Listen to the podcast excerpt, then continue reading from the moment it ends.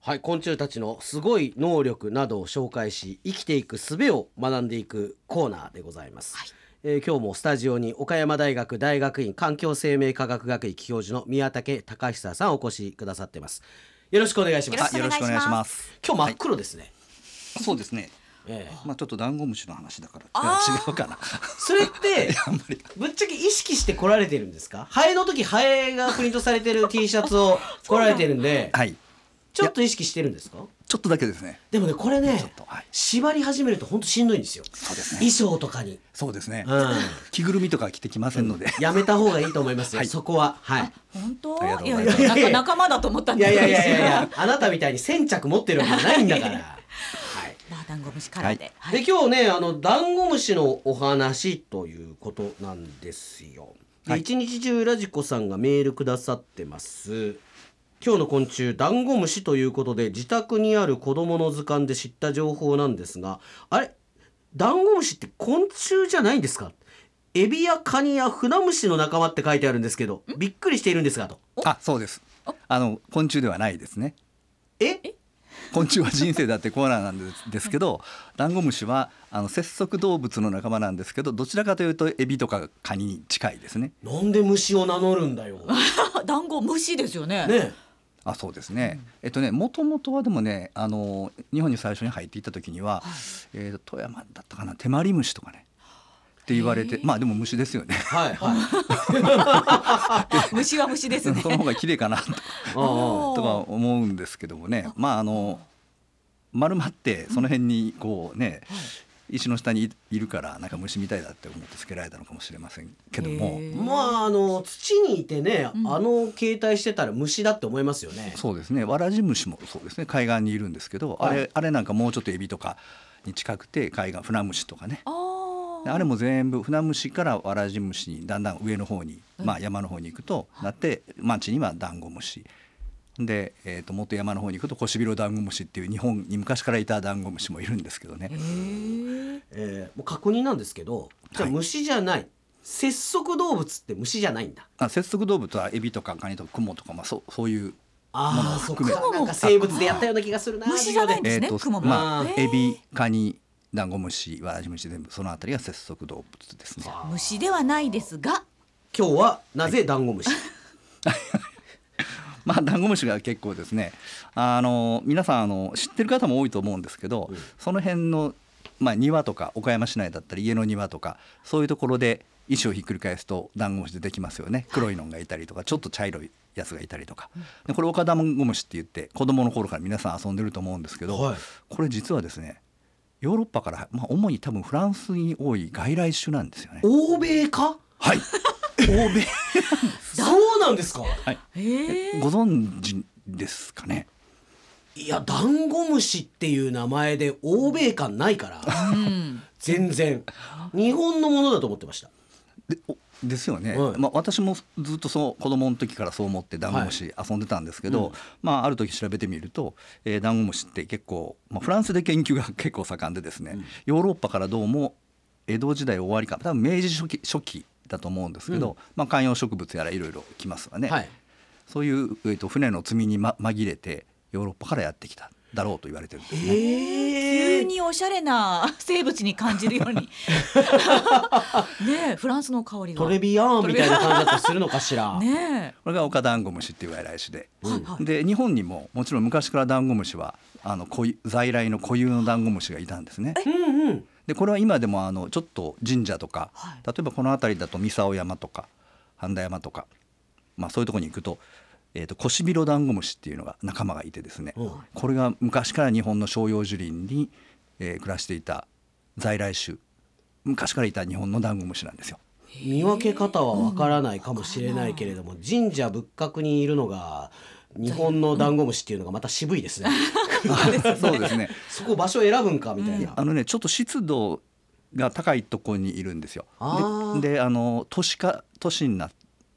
まあ、あの乾燥しちゃいますよね都市っはいて結構アーバンエコロジーって言うんですけど、 で結構乾燥するとあのコシビロダンゴムシって乾燥にとても弱くてうーんで宅地化するともう全部オカダンゴムシが入っちゃうんですねオカダンゴムシの方が少し乾燥に強いんえー少しなんですけどね、強くてなんかダンゴムシって何にでも強そうなイメージあるけどね。いやねえもう乾燥弱いですよへえ一回実験したことあるんですけど、本当に乾燥の湿度を下げると本当数日ぐらいですすぐ死んでしまいますあそうですか。はいで、えーその外国から来たダンゴムシのお話ということですよね。はいうん。でまあオカダンゴムシってえーっとこれはですね結構昔その明治時代ぐらいの初期にですね、あの港に入ってきてるんですねうん。で神戸とかあと横浜とかに入ってきてで神戸、まあ、この近くだと神戸に入ってきてましてオカダンゴムシとあとはもう一つね花高ダンゴムシっていうちょっと平べったいこの辺ではあんあんまり見ないので、うんえー馴染みはないと思うんですけど2種類の外来種が入ってきてるんですね。はいでオカダンゴムシは瞬く間に全国に広がってですね、うんもう今やあのーまあ、2000年代に入って北海道にも侵入しまして、まあ、本州は全部四国九州も全部侵入してるんですけど北海道でも広がってあと2000年代にうちの えーと大学院生のうん今生物の教教師やってますけど、はいえーその彼女がですね沖縄で見つけてでそれが沖縄で初記録お、そうなんですよか。はい 鼻高々ですね。花高ダン ゴムシ花高ダンゴムシはまた別の種類そうですけどねそれ一方花高ダンゴムシはうん神戸に同じ入ってるんですけどもいま、未だに神戸からあんまり出てない広がってないんですねえ、でしかも神戸のあんまり山奥にもいないし海岸のところにもいなくてまああの三宮から少し上の方の横にずっと広がってるマダムとかなの。 どういうことなのそれ。うんやっぱりあの場所を選ぶのかしら。ねやえっぱり三宮あたりがええよな。あそれがー全く分かってなくてまだこれから研究しないと分かんなくてずずっと広がってないんですけど実は数年前にですねあの岡山に入りましてあ、でこれもあの岡山理科大学の、えー卒学生さんと、まあ、私たちがですね岡山でこう調べたところ岡山でも結構北の北区の方にですね入ってるエリアがありましてですね半田山とかの近くなんですけど、それもじゃあ結構大発見みたいな感じですか。まあダンゴムシ界では結構 大きな発見ではないですあかね。のー神戸にしかいなかった。うん鼻高花ダンゴムシが岡が。山に来てるぞと。そうなんですそうなんですへでえどうもこれもあの植栽、まあ、植木とか植樹とかですねそういうのとともに入ってきたんだろうというふうに僕たちは推定してるんですけど歩いてくるにはちょっと距離がありそうですもんね。ダンゴムシがね見てわかるんですか？あわかりますあのち鼻ょっ高ダと写ンゴ真ム持っていシ。たんですけど、はい。お写真、お、あ後ろの方に、うんはい、あの一番最後の資料とこの花一個ですね高ダンゴムシなんですけど少し平べったいんですね。あで色もちょっとオカダンゴムシは結構ツヤツヤがこうあって黒くて、黒い。はいでまあメスはちょっと茶色いんですけど、でコシビロダンゴムシはね結構光沢がちょっと少なくて、まあ慣れてくるとい一目であーマットな感じですかね。渋い色ですね。ちょっと渋いですね。だから岡ダンゴムシがあの普段私たちが、えー見ているというかそう子です供の頃から遊んでいたはい。もう宅地化してるとこはもうといみうこんとなでそうすですよね。で花高ダンゴムシはなんか見た目はシャコだな。シャコとダンゴムシの間ぐらいの感じはい。あのイメージだな。そうコですジイロダンゴムシがちょっと艶がないというか、はい。うん、いう感じですね。はーい。ー大きさ大体一緒。えっ、と。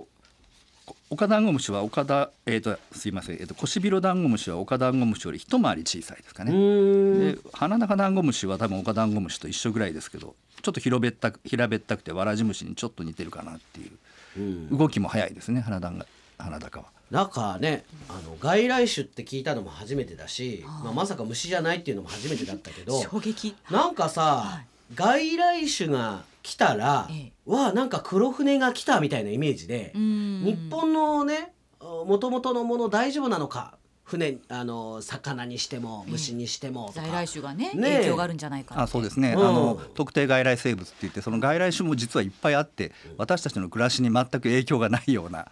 やつとかあの生態系を乱したりとか、まあ、農業に影響を与えたりする外来種があってでその私たちの経済とか暮らしに影響があるものは特定外来種っていうふうに言われててこれ環境省が指定してまして、うん例えば有名なとこだとアメリカザリガニとか、はいえー、ミドリガメっていうのは今年の6月からでしたかね、うんあの買う買って離したらダメですよね。はいはい、そういうふうなあの法律ができて罰せられるわけですけど、まあ、岡田半軍師も、まあ、外来種なんですけどこれは別に罰せ買っても問題ないですし、法律的にはねおもうあの話しても大丈夫なんですけどこれがなぜかというと多分経済的にそんなに問題ちょっと農業害虫でになる場合はあるんですよあー例えば野菜とか植えてるとはい夜中にですね葉っぱが食われてしまうとはいはいはい特に苗がですねでそれ次の日見てみると実は夜ダンゴムシが出てきて で昼見てみると全部巣に帰ってるのでいないあダンゴムシ食べるんですね。でところがねなんでそのこんな害もあるのに、ええあのダンゴムシがあのその問題のある外来種になってないかっていうと、はいまあいろいろ理由はある、まあ、経済的に問題にならないっていうのが一番大きいんでしょうけど、子供の頃から私たちダンゴムシって親しんでますよね。はい確かにすごくこう遊んでみんな知ってるじゃないですか、うんええだから僕たちがの世代はもうみんな原風景って言いますかね、うんもう心の中の昔の日本っていうはにいる虫っていう感覚じゃないですかだから OK みたいなところまあそれもあるんじゃないか外な来種だけどもうほぼ日本だよ君みたいうんまああのな気化してんじゃないあ気化しょ植物とかね そういうことじゃないっていうで秋のギリンソウとかダンゴムシで僕ら子供の時に、まあ、皆さんもそういう遊んでたと思うんですけど、まあ、外来種の中で僕らこ遊んで育ってるようなところがあるんですねア。メリカザリガニも遊んだ記憶はあるけれどもそうなんですよあれはねあの水草をですね全部ちょん切っちゃうんですね。ああだからダメなんだええ、だから池とかに入れるともう日本の昔からいた水草のとこに住んでいるいろんな生物が住めなくなってそれで特定外来生物に指定されたんですね。ああそうなんだ、い。カタカナのものでもいろいろね。だかあらのダンゴ幅があるんムですシねは賢く生きとるな、そういう意味では、そうですね。えーうん虫じゃないけど、 そうだ。いやあー興味深い話ありがとうございますはいマジバカさん、えーこの方ねもうこのコーナー楽しみにしているんですけれどもダンゴムシ触ると丸まって子供の頃遊んでいましたえー幼稚園年長の息子もダンゴムシを見つけて喜んでいて今も昔もダンゴムシ好きなのは変わらないなと思いましたっていうことで、はいやっぱ皆さんそうですよねダンゴムシ、そうで嫌いっていうパターンはあんまないというか、まあ、きちょっと苦手な人はいるかもしれないけどよく遊んでたっていう子方多供いのかも時しれなはいですよねねみん。な遊びますね。昆虫の宮武先生昆虫の宮武先生って変だけど 本は出していないのですか出ているんだったら読みたいですという非常ありがとうございまにすありがたいアシストメール来てますけれどもいいいいパスを出してくれました。はい、うんえっ、と宣伝していいですかあちょっと「死んだふりで生き延びる」っていう本が岩波科学ライブラリーで出ております、はいそれからあと「従うオスと嫌がるメスの生物学」っていうタイトルの本が結構集英写真社かそうらですね出ておりますはいその他3冊ぐらいあと書いてますので、あのネットで検索していただければあのいくつか出てくると思います宮武隆久で調べていただけたら、いいと思いますねそうで宮武はバンブーの方の竹でございます、高久は後期の木に久しいで高久でございますね、それでアマゾンとかいろいろ調べてもらうといろいろ出てくるかもしれません、宮武さんにはまだこの後も残って、よろしくお願いします、読んでいこうと思います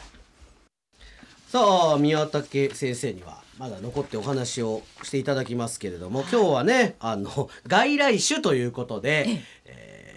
カタカナ、まあ、外来語もカタカナ多いんじゃないっていうことでね、えええーカタカナがつくものということでいただきましたがえニナの母さん岡山市、はい。え先日う風呂場の脱衣所が寒いのでファンヒーターを購入しました出てきましたカタカナ、このところ寒くなって早速利用してみるとこれが快適でもっと早く利用すればよかったと感じていますこのファンヒーターの説明書にこんなことが書かれていました強くて速い風を生み出すテントウムシの羽形状のファンさいファンを採用することで吸い込む風の量を増やしましたね昆虫から学んだことを利用していることに驚きましたが主人に言わせると多くの製品に昆虫からの技術が利用されているそうですとそうなんですかいやテントウムシは知りませんでしたけども、あの生き物の形態を見せてそう工夫してあのそういう発達させる発展させるのをバイオミメティクスって言って、うんまあ、昆虫はエントモミメティクスですねそういう昆虫の形態を利用していろんな器具を開発ししていこうっていう、えエントモメミックス。エントモミメティクスですねほっうて言われて、はい、そういう業界は あります。なんかあの注射器はいとかなんか昆虫のって聞いたことあるけどえ違うーかな他あそう例えばどんなのありますかね難しいかあなとまあ光学、まあ、あの昆虫のって言うとあれですけど例えば昆虫カメムシすごい臭いですよね、はいはいでカメムシの理論言って実は香水に使われているっていう話があるんですよねあーなんかそれ聞いたことあるけど本当なんですかだとちょっと私もう100%信頼 がそういう話はみ皆さん専門の方は言われてて、ええで薄くするとなんかすごくいい匂いになることもあるらしいです。え倉敷の長いかみさんは昔水をまこうと庭にあるう潜水散水栓の蓋を開けたら大量のダンゴムシがううごむいてひるんでしまいましたがそこはダンゴムシいや断固無視して蛇口をひねりました言いたいだけなんだよね言いたいだけ最近は会話にカタカナを使ってしまいがちですね、えー擬音のおカタカナね、例えばこの交差点を右へガッと曲がってそのまま道なりにバーッつってドーンと突き合ったところ ちょっと長島 さんみたいなあアグレッシブさとパッションだけで伝わる説明をしてしまいがちですというんですけどこれあのー大学の先生とかは、はい結構やっぱり説明上手だったりするんですかガッと言ってバーっていうわけにはいかないんです ね もうちょっと論理的にという かできればそうしたいと思ってますけどそういう方多いですかどどどうそうでしょうねやはり説明上手な方が多いと思いますけどね。あーそうなんですね、あとは月影葵さんはタロットカードほうねえ独学ですが、何人かにアドバイスできるような気がしたので練習を始めました、えーね占ってほしい、うんあそう、へえ結構信じるタイプしうん、まあいいこと はなんか、なんか俺良くないことになりそうな気がしてさ びっくりしちゃうんだけどねママンさんはいは岡山市、うちのワンコダックスフンドですが、PO と書いてポーと読みます、 PO でポーちゃん、うん、旦那さんがどうしても PO で譲らなかったんです、でも動物病院に連れてくのは私なんか PO って書いたら気取ってる感じがするのでカタカナでポーと書いていますまあペットの名前ポーって書くっていうね、うんいろんなカタカナがありますはい、ねいろいろいただきました。ありがとうございます。